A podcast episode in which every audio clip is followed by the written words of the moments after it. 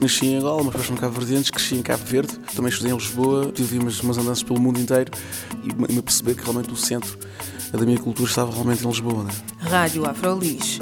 As pessoas vão em sítios, ficam nos sítios porque há emoções, há escolhas, há sentimentos.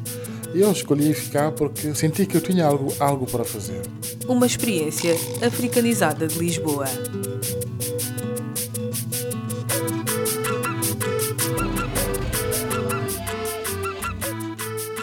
Olá, bem-vindos e bem-vindas à Rádio Afrolis, o audioblog onde podem saber mais sobre afrodescendentes a viver em Lisboa. Hoje vamos falar sobre inspiração e empreendedorismo com Virgílio Varela, músico, consultor de projetos de inovação social e comunitária e autor da rubrica Inovadores Sociais no programa Bem-vindos da RTP África. Virgílio Varela fez da sua paixão uma profissão.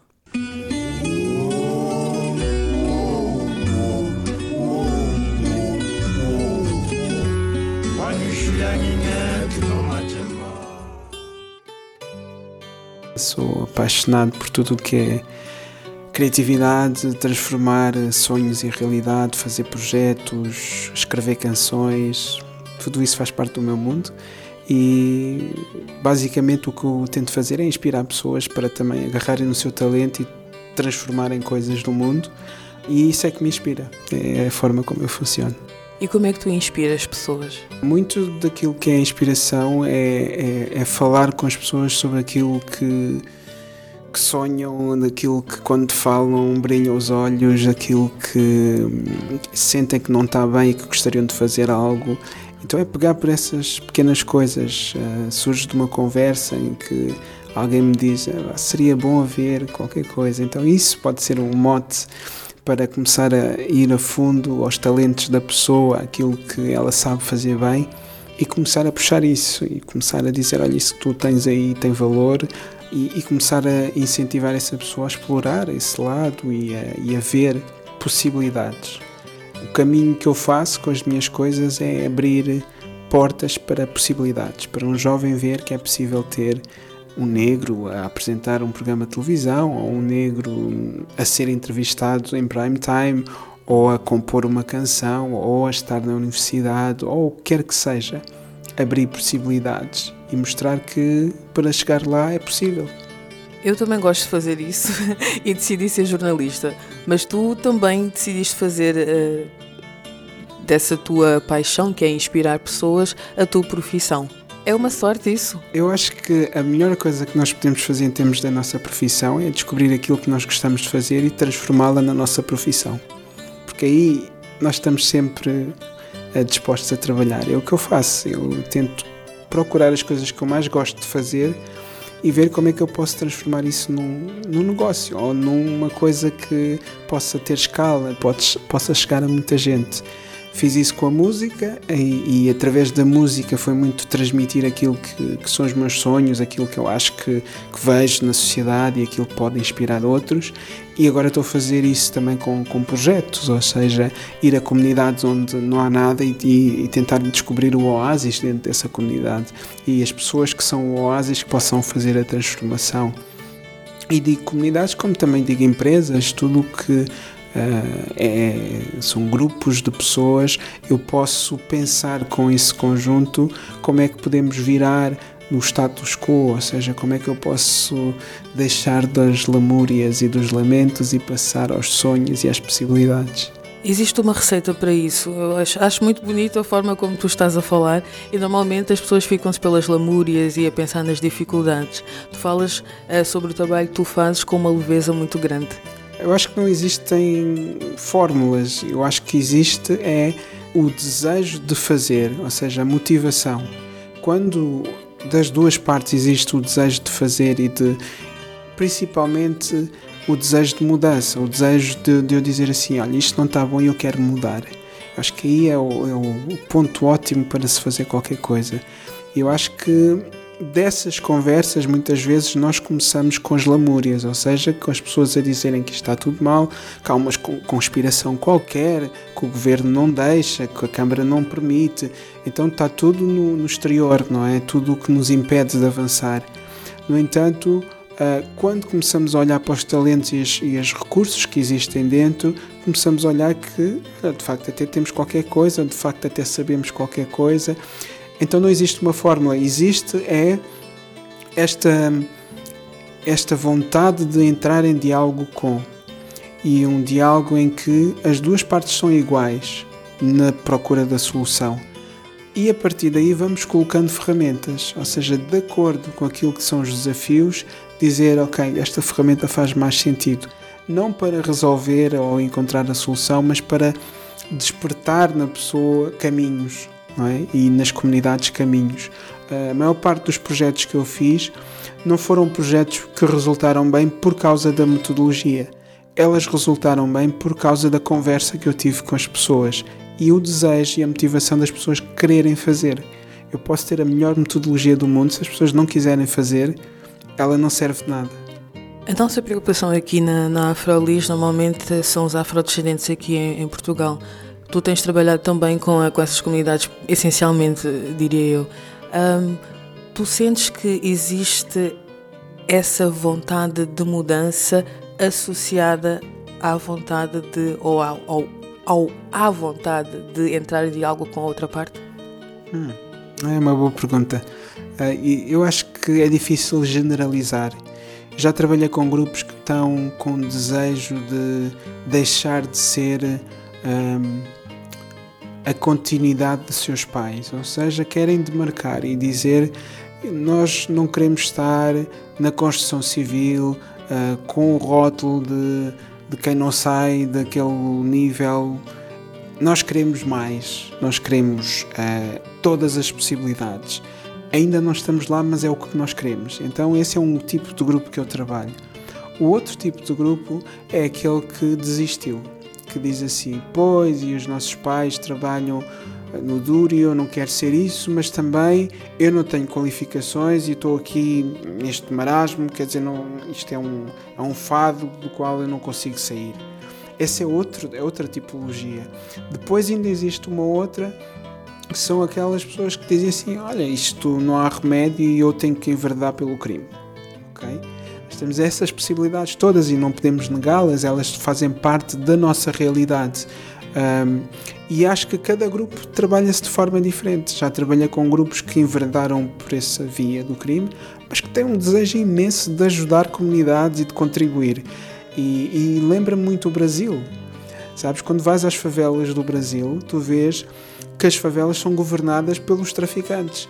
Mas esses traficantes não são maus para com a sua comunidade. Eles estão a criar um sistema de segurança e defesa e têm esse, esse income, né? essa forma de ganhar dinheiro que nós condenamos. Mas a preocupação deles é super social. Eles constroem escolas, eles arranjam caminhos. Então há uma dualidade aqui naquilo que é o bem e o mal e até que ponto há o bem e até que ponto há o mal. E o que eu tenho estado a descobrir é que dentro de muito daquilo que é rotulado como negativo, há imenso positivo. Dirias então que esse há vontade para falar com a outra parte às vezes é um pouco nebulado? Ele é difícil porque o nosso encontro com o outro quando falamos dos, dos afrodescendentes ou quando falamos de, de afro-lusitanos, digamos assim, eles ainda estão a descobrir quem são. E é esse encontro com o outro que ajuda nessa definição, ou seja, nem que seja pela, pelo dizer eu não sou isso ou não sou assim. Então todos esses, esses elementos ajudam-nos a definir, a, a, a nos definir. A grande questão aqui é que muitas vezes muitos desses afrodescendentes passaram por uma definição do outro, ou seja, alguém os definiu. E ao serem definidos dessa forma, é quase como se eles posicionassem nesse lugar e aceitassem essa definição. E quando nós estamos nessa definição inferior, entre aspas, nós não queremos muito entrar em diálogo com o outro porque estamos sempre em déficit. Né? Somos os coitados ou somos aqueles que são os maus Então o encontro com o outro é um encontro que não é satisfatório, porque não é um encontro onde ele vai se sentir orgulhoso. Ele vai se sentir orgulhoso quando ele se definir, quando ele disser assim: Eu sou isto e o meu caminho vai ser este. Então, quando ele encontra o outro, ele diz assim: Eu sou isto, desculpa, eu sou isto, eu já sei quem sou. Então, aquilo que o outro vem trazer para, para uh, atirá-lo para baixo, uh, mentalmente ele já está preparado, porque ele definiu-se. Não é? E é uma definição constante, é diária é constante de eu estar em situações e dizer não gosto disto e não quero ser isso, não faz parte da minha personalidade, a minha é esta. Então é um, um redefinir constante, não é? O encontro com o outro é fundamental. Eu acho que quando eu olho para bairros sociais onde a maior parte dos jovens diz eu não vou a Lisboa sozinho ou eu não vou àquele serviço porque eu não sei falar, ou não sei o que é que eles vão dizer, ou eles têm manias. Tudo isso é, é, é um fechar de uma forma que depois não conseguem sair e depois o dia em que é mesmo necessário sair é um passo muito grande é preciso ajuda, é preciso todo um processo. Então há que desmistificar o outro também e há que criar ferramentas para eles próprios se definirem, mostrar possibilidades, mostrar outros artistas, outros líderes que os façam dizer: Olha, sou mais ou menos semelhante àquele, ou aquele é mais ou menos semelhante a mim. E todos esses elementos ajudam a definição de quem sou eu. Eu, pelo pouco do trabalho que conheço, mas conheço algum, tu estás a tentar abrir portas para que as pessoas atravessem e cheguem ao encontro do outro. Não sei se é assim que tu definirias o teu trabalho, mas de fora é o que eu acho que, que está a acontecer tu sentes que quando tu dás a mão ou quando tu abres a porta e aquela luz entra, as pessoas. Eu sei que já disseste que é difícil generalizar, mas eu sinto uma evolução aqui em Lisboa, principalmente, nesse sentido de, ah, não consigo ir a Lisboa sozinho. Eu já sinto a presença uh, dos negros, dos afrodescendentes negros, em espaços mais diversificados e, e sinto uma vontade diferente. Tu achas que essa construção, essa autodefinição, também está a ficar cada vez mais concreta? Eu acho que estamos a passar por uma fase diferente daquela que era antes, ou seja, musicalmente e culturalmente, eh, a Europa, o mundo e até Portugal começaram a valorizar aquilo que estava a ser feito. E, e penso que o Kuduro começou a ser um elemento chave nessa transformação. A Kizomba também, porque começaram a ser géneros aceitos uh, globalmente. E isso contribui imenso para que as pessoas digam: Eu sou isto também, porque na prática já, já está aceito. Então eu vejo esses géneros musicais como um, uma ponte para o diálogo, para virem outras coisas. De qualquer forma, ficamos no mesmo patamar, porque normalmente quando nós falamos em negros, nós associamos sempre ao entretenimento. Mas se formos passar, pensar em outras áreas, já é um pouco mais complicado que as pessoas consigam passar, porque tu disseste que houve uma evolução, não é? Houve uma evolução nesses dois géneros de música aqui para Portugal, para o contexto português. Mas em geral, o africano, o negro, sempre foi aceito dentro desses meios do entretenimento, da música, do. O entretenimento, a cultura, entretenimento e a cultura foram só dois exemplos. Uh, estou muito ciente do que, daquilo que se passa a nível académico cada vez mais eu ouço novos escritores, por exemplo. Uh, uh, não só vindos de África, mas com grande influência em Portugal. Uh, o Onjaki, agora o Calaf, há gente a escrever e a escrever sobre Lisboa e sobre esta identidade mista cada vez mais que está a surgir. Eu não, não limitaria só à cultura, eu acho que existe também nas outras áreas, na área da, da literatura, na área também de, de alguma construção de, de, de, projetos, de gestores, de, de, gente que está a pensar o social de uma forma diferente, que está a entrar em diálogo com as grandes empresas para a construção de pontes também para a África, porque cada vez mais Portugal está a posicionar-se num rediálogo, digamos assim, com Angola, com os outros países. Então, essas pessoas, esses homens de negócios, cada vez mais circulam por Lisboa e pela capital como pessoas de pleno direito, sabes? E que estão a conversar sobre possibilidades de investimento lá, não numa de nós precisamos de ajuda, mas numa de nós sabemos o que é que queremos e isto não queremos e aquilo queremos. Então acho que é uma evolução nesse aspecto, eh, onde eu não sinto uma grande evolução, apesar de se estar a ocupar esses espaços, ainda em algum preconceito da geração anterior, não tanto desta atual, embora ela seja influenciada, mas da geração anterior que ainda existe, do, dos anos 70 e dos 60, que ainda tem grande influência porque detém uh, os grandes grupos, os grupos de comunicação, os grupos eh, das grandes editoras, as, as, grandes empresas.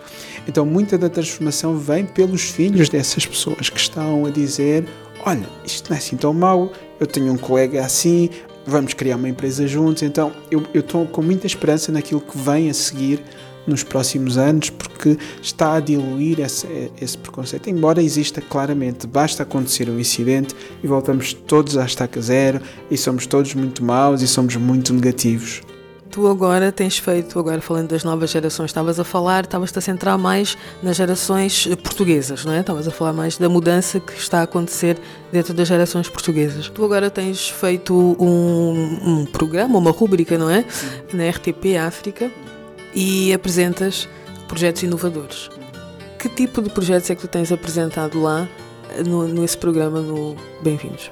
São projetos de empreendedorismo social e inovação social, projetos que estão a olhar para problemas sociais que existam em África ou mesmo em Portugal e estão a pensar de forma diferente, estão a criar soluções fora da caixa, utilizando energia solar ou, ou, sendo engenhocas. Em África temos muitos desses exemplos e não estão a ser contados. E a minha preocupação com a rúbrica é contar essas histórias que muita gente não conhece, de gente que inventou coisas fantásticas, do jovem que inventou uma estação de rádio inteira feita de bocados de lixo eletrónico que encontrou, ou de pessoas que pensaram de forma diferente a luz elétrica. Então, eu acho que é essencial da mesma forma como ouvimos grandes histórias de Silicon Valley ou de Steve Jobs, também voltamos para a África e dizemos: Olha, nós também temos esses, esses talentos todos e, e vamos contá-los. É essencialmente isso que eu queria fazer. E aqui em Lisboa, esses, esses, esses, exemplos são, pelo que disseste, são exemplos mais de jovens africanos que estão em África ou que. Alguns são de cá também. Eh, eu já encontrei alguns talentos em Portugal, gente que também já, já cheguei a entrevistar até no programa e acho que é, é, é, um, é um espaço onde eu posso dizer que da premissa inicial que apresentei de procurar talento e mostrar esse talento e fazer acordar e inspirar é precisamente esse o propósito do programa, é fazer essa inspiração quer com exemplos portugueses como africanos.